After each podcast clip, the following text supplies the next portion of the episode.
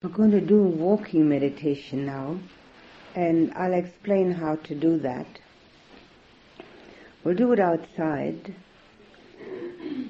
and everyone takes their own walking path, which is about 20 to 25 paces long. In other words, you make yourself a marker from one tree to another tree, or from the house to the tree or wherever you want to walk. Should be a level area, but there's a, lots of room out there with level areas. So you take your own walking path, and on this walking path you walk back and forth. Walking meditation is not the same as taking a walk. We'll discuss that also, but this is actually a meditation method just as we watch the movement of the breath, we watch in walking meditation the movement of the foot.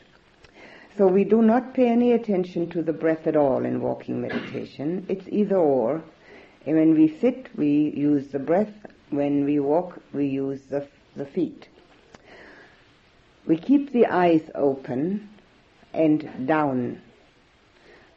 They go automatically in front of the feet if we put them, if we look at the feet, that's distracting.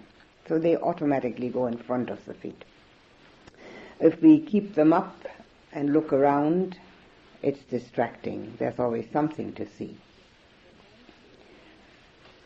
The hands should be clasped together in front or in back of the body so that they don't dangle about, which is also distracting.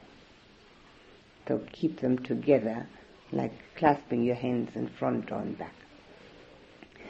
And we'll do the walking meditation to start out with in a six point movement, which is demanding enough to possibly keep the mind on it. Six point movement means that we have two movements to get the foot off the ground. First one, the heel up, then the foot up. Then we have two movements in the air, one up in the air, one forward. Then we have two movements coming down, heel down, foot down. And the first foot has to be completely down before we raise the second one. Otherwise we have two things and don't know where to put our attention. So again, one movement heel, then foot. So that's two to get off the ground two in the air, one up, one forward, two coming down, heel down, foot down. That makes it six. Now, to start out with, you might want to count.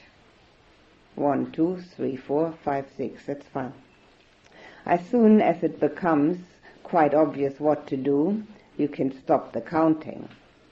When it becomes mechanical and you're walking nicely in a six point movement and thinking of a thousand other things, stop, stand still, and start again. It can easily become mechanical after a while. Maybe not the first time, but maybe the second time. It's also good when you stand before you start to make a determination. I want to become concentrated, or I like to meditate, or whatever it is. I like to have peace in my mind, or I want to train my mind. Whatever it is you like to tell yourself, make a determination, like a New Year's resolution. Of course, you then have to drop that in order to become concentrated. We can't have two things in the mind at the same time. But you start out with a determination, it's like an anchor post. It's something that the mind gets anchored on. And again, appreciate your own effort, and then start. It is quite a good practice. And when you notice that the mind has run off into the world again and has all sorts of thoughts, to stand still a moment and start all over again. Perfectly alright to stand, collect yourself, and do it over again.